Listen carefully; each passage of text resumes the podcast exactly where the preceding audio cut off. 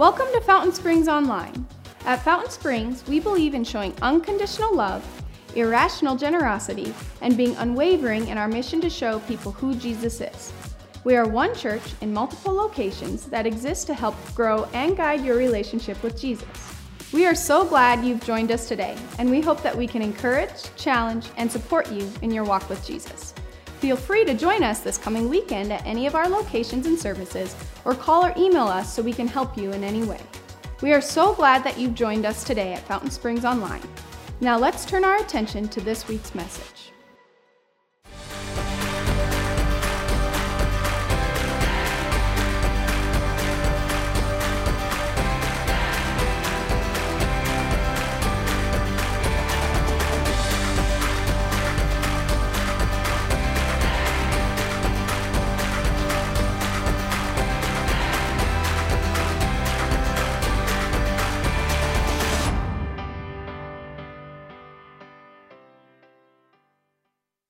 Well, this has been a fun series because uh, I think every one of us has friends. If you don't, uh, welcome to a good place to find a friend. We've been doing a series on, on what, what friendship should look like uh, from, from the friends you, you should have in your life to the friend you should be. Now, uh, if you haven't been a part of the series, I've been warning everybody for this weekend. If you weren't, you're like, oh no, I picked this one. Oh, don't, don't be, uh, what do you do when friendship in your life is more about drama than actually just enjoying the relationship? What do you do when that friend, and maybe we should use that term loosely, uh, that person in your life, that acquaintance, uh, that coworker, but that person in your life that is just flat out hurting your day, where you hate spending time with them? Maybe you get a text from them and you loathe it. Maybe when they call, you purposely are like, uh, maybe when you see them, you try to ignore them. Or maybe you work with them or live with them and you're not sure exactly what to do yet. Uh, we've been talking about friendship and how to fix some of the stuff. So if you missed it all, here's, here's the basic premise friendship is powerful. Okay? It's powerful. And all the good comes with that. I mean, if you've ever had a good friendship, you know exactly, yes, yes. You've had a bad moment, bad day, circumstances you didn't like going through, and you had a friend there. Or, or maybe you were looking at a new venture in life and your friends were very supportive of that. You know, yeah, it's powerful. But if you flip it, it's also powerful. Take you to the wrong place, make you feel the wrong things, make you even change internally where your understanding, your principles, your system of morality, all of that can get twisted and manipulated and just fall apart because of a toxic friend. That's what I want to talk about. What do you do if you have not good friends, but toxic friends? The ones that are doing damage to you and around you.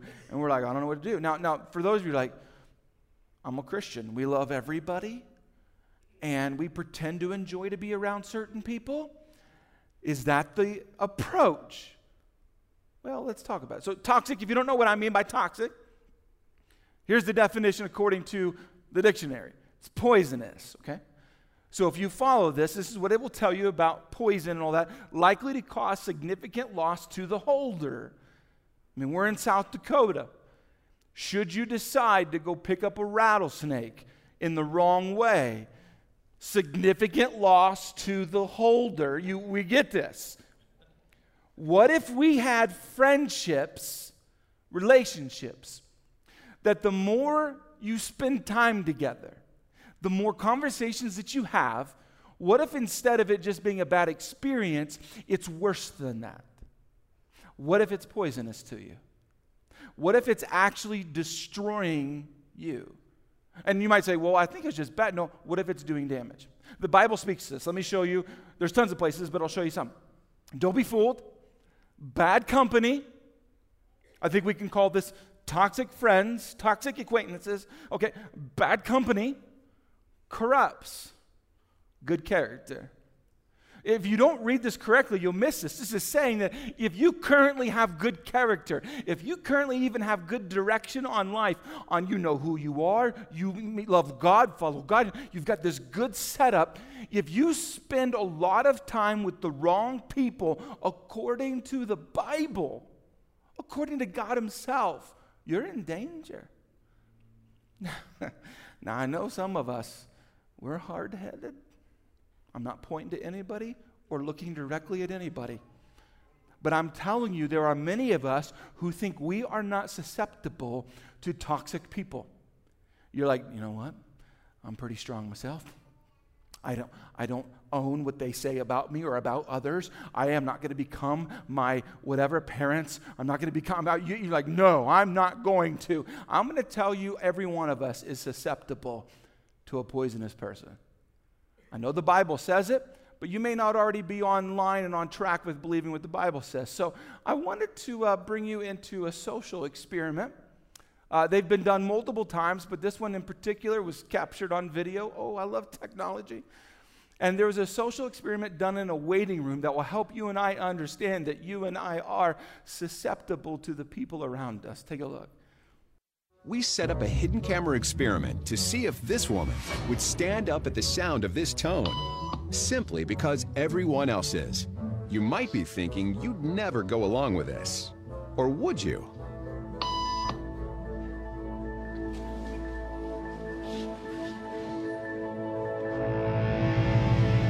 After just three beeps, and without knowing why she's doing it, this woman is now conforming perfectly to the group. But what happens if we take the group away? Elaine, please.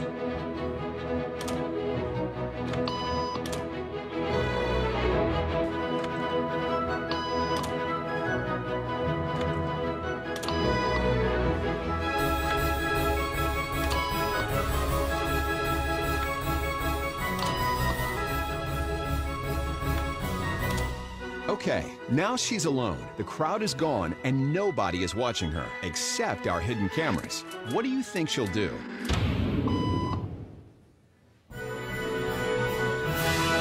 She's now conforming to the rules of the group without them even being there.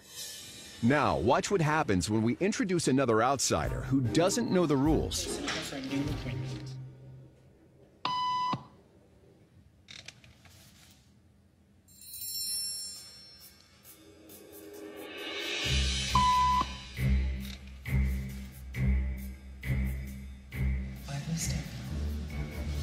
Everybody was doing so I thought I was supposed to. Think she'll teach the new guy what to do?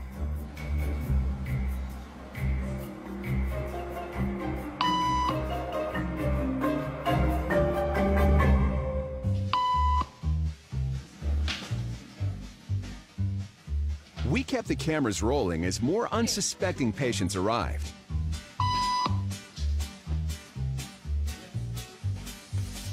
What began as a random rule for this woman has now become the social norm for everyone in this waiting room. Now, some of you are like, I still wouldn't do it, David. But, but let's, let's have a mature conversation. Maybe you and I, uh, you know, we think good about ourselves. It's good. I find it fascinating about culture that some of us, we have low self esteem in certain areas, and we might have too high of esteem in others, where we think that others do not influence us. I remember giving that argument to my parents, be like, hey, I'm not going to do, I'm going to tell them about Jesus.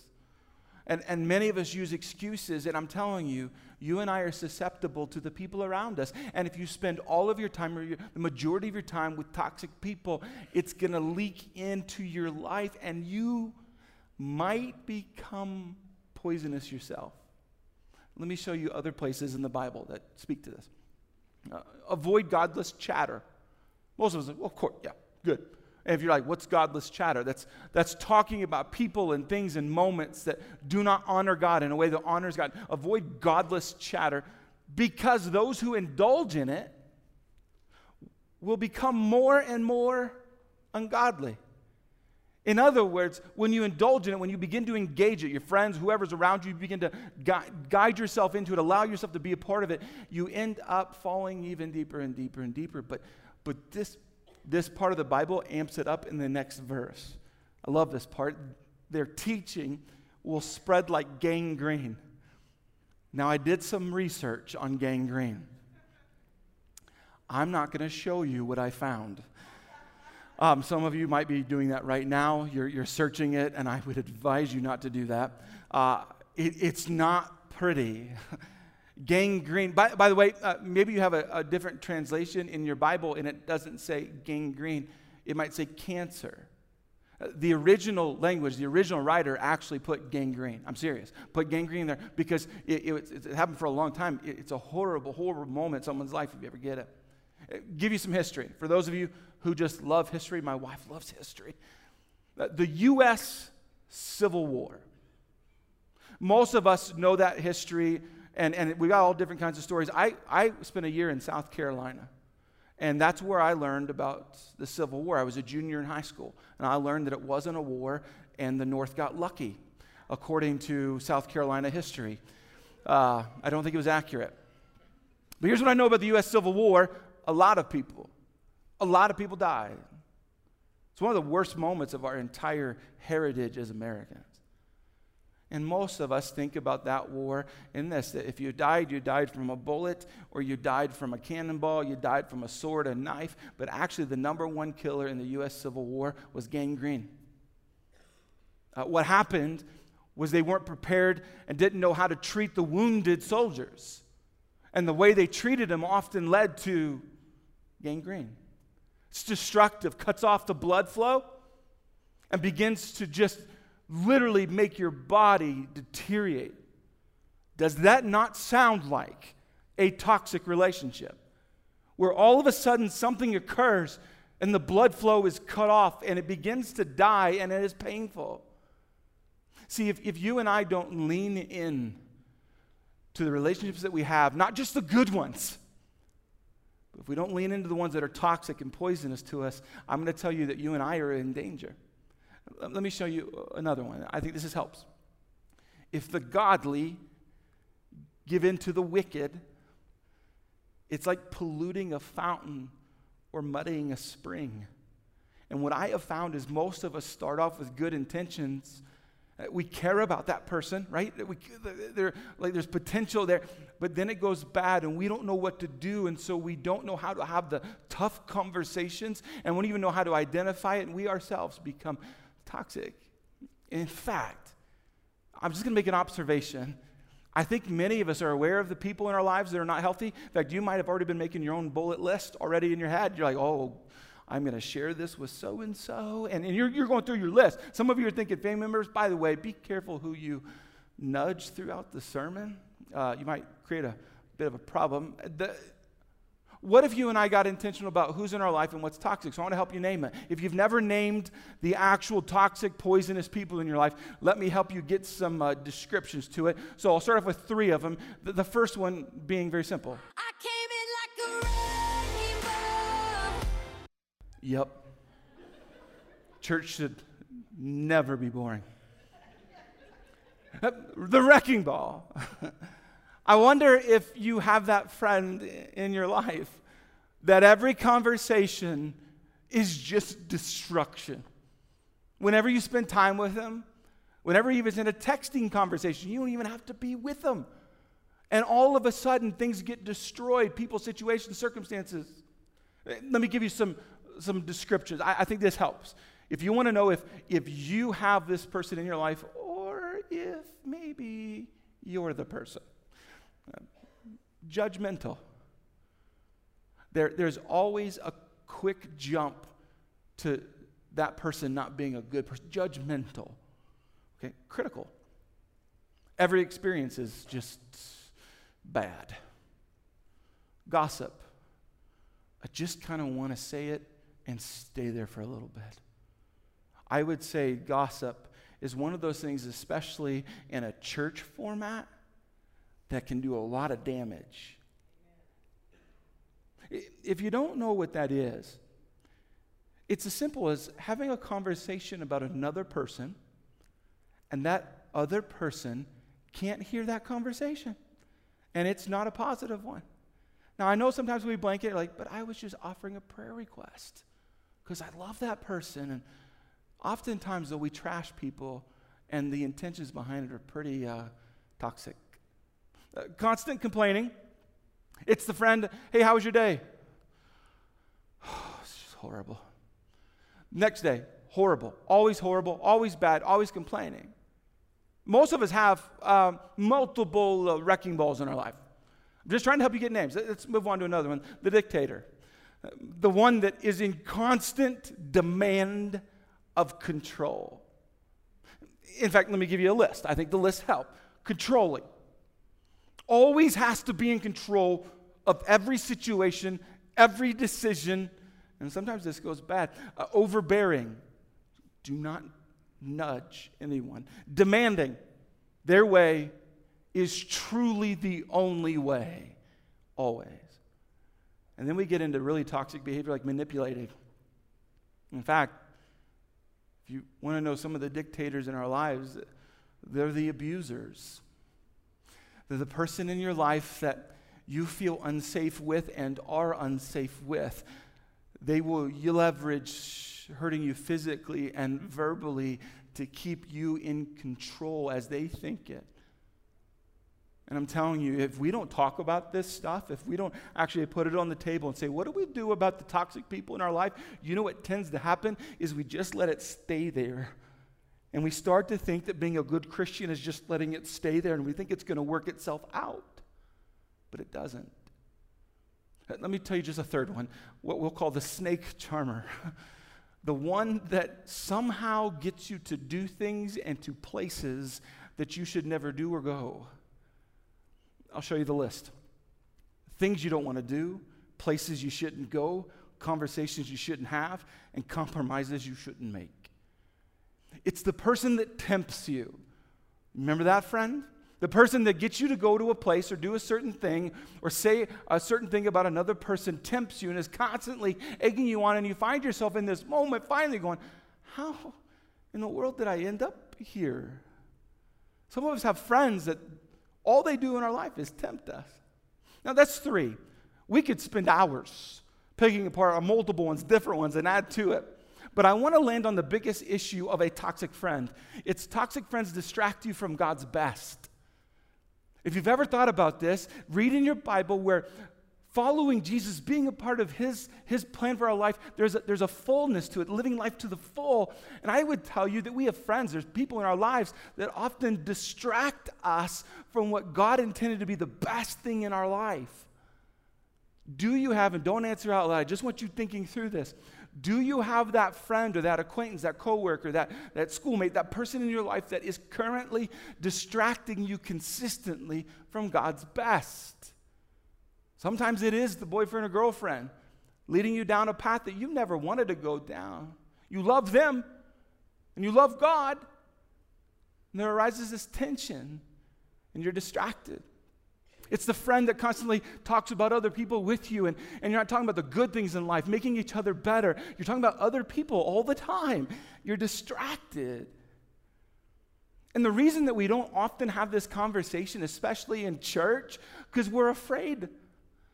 We're legitimately afraid because we know that Jesus loves us in our mess, and we live in a culture that says love anyone and everyone, which is correct, but we don't know how to love anyone and everyone. And so we just buy into what culture will say is, well, loving anyone and everyone is accepting whatever they bring to the table and saying, okay. Where I don't see that in the Bible.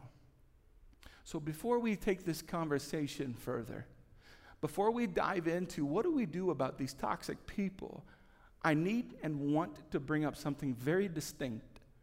Every toxic person in your life is loved by God. We cannot progress without landing here first. I know that many of us, if not all of us, have people in our lives that do things they shouldn't do, treat us in ways they never should treat us, and, and they're just they're, they're toxic, poisonous people. But before we get at, well, what do we do, David? What do we do? What do we do? We got to know that that person is loved by God. And their behavior does not change that love. He made them, loves them, and cares about them. Jesus died for people who make stupid choices and good choices. so before we go further, I don't want to be misunderstood and I don't want you to miss out. Whoever you work with, um, whoever you go to school with, whoever you live with, whoever you spend time with, God loves them. And so when we go into how to deal with these relationships, we need to go in with that posture that God loves them. So what do we do? It's very simple, but difficult. Let me show it to you. Set healthy boundaries. And I'm not sure that we're as good at doing this as we are identifying the need to do it. Set healthy boundaries. But many of us didn't grow up around that. And, and can I just say that setting healthy boundaries is extremely difficult? Like having the tough conversations and making the tough decisions. Oh, I hate it. If you're anything like me that sometimes battles that whole, I don't want to hurt their feelings. Some of you love to hurt people's feelings. I don't like that. And you begin to get in this, like, I don't know what to say or how to say it. So let, let's walk it this way. When it comes to setting healthy boundaries, the one we talk about all the time, Jesus, he set healthy boundaries. He gave us example after example of incredibly healthy boundaries. So let me show you something and then we'll have to jump through it. Uh, Jesus loved everyone equally, but he did not treat everyone equally. Now, let's just keep it here.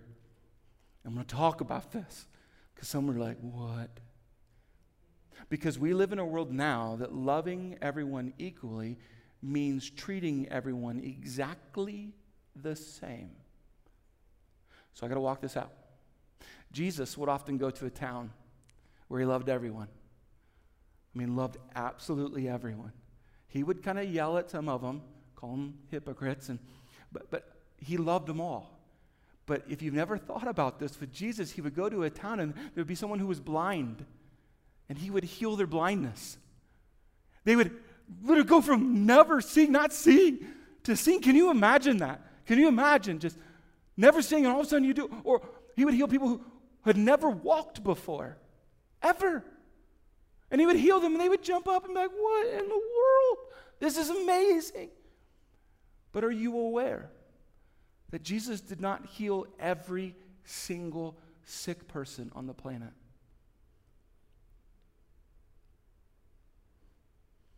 Does that mean that he did not love them? Oh, I would say not at all. He loved everyone. He loves them more than you and I love them. Do you know that Jesus only picked 12 disciples? I mean, you might, well, why not 15?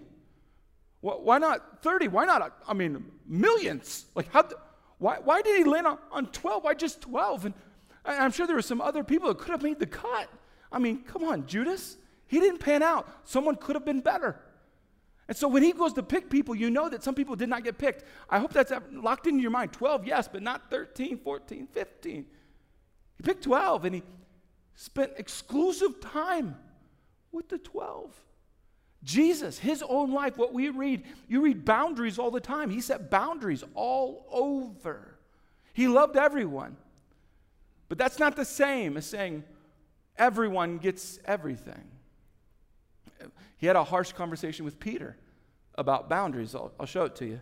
Uh, but Peter took him aside and began to reprimand him for saying such things. Heaven forbid, Lord. This will never happen to you, someone being killed. Jesus turned to Peter and said, Get away from me, Satan. Some of you taking notes right now, like that's the boundary. Got it.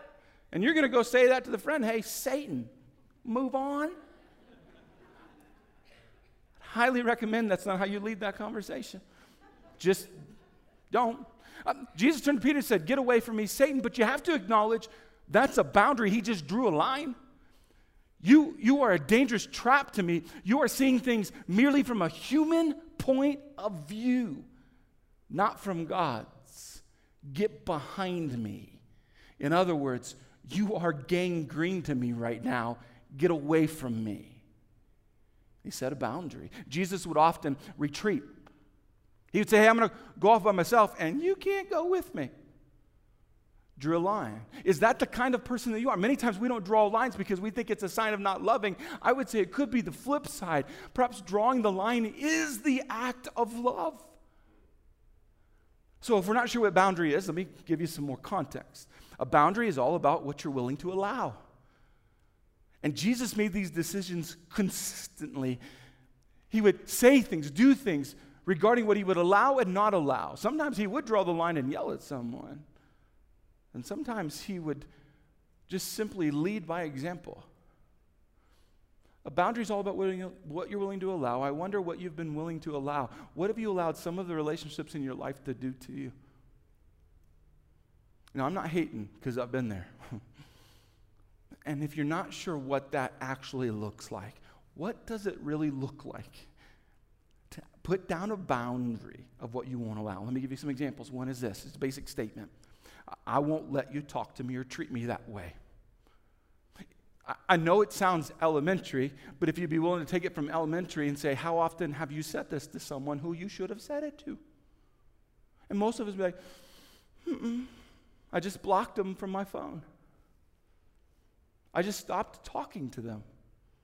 I just left them. And I, can I say there's a better way? It's a more difficult way, but there's a better way that maybe we need to have more conversations. When, when someone comes up to you and they're the wrecking ball and they got something to tell you about someone else, perhaps it's like, hey, I'm not going to let you talk about that person to me. You want to watch a weird face happen? Right then and there. They're going to be like, and that's not mean unless you say Satan at the end of it. then, then I think you've taken the Bible out of context. What I'm telling you, what if someone did come up to you, wrecking ball person, and they're trashing another person? What if you just brought it up and be like, hey, they're not here, so I'm not going to have this conversation with you? Boundary, right? What if it is the dictator and they're, they're saying things to you that are despicable?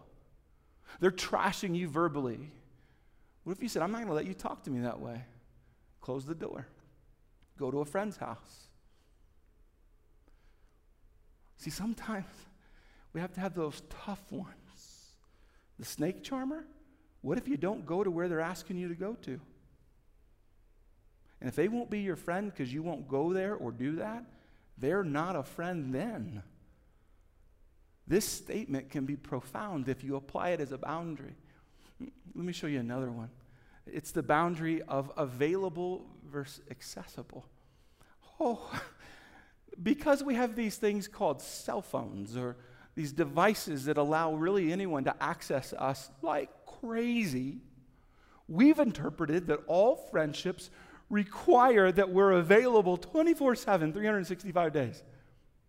Don't raise your hand. In fact, let's just look straight when I ask you this. Do you have a friend that gets angry with you when you do not respond immediately? Don't look anywhere. if you have that friend, I would tell you that's a toxic friend. If you are that friend, you are being toxic. Let's go hypothetical. Let's say that there's a, a pastor, totally hypothetical here. Let's say that there's a pastor, and, and uh, maybe you were raised that the pastor would be available 24 hours a day, seven days a week, 365 days a year.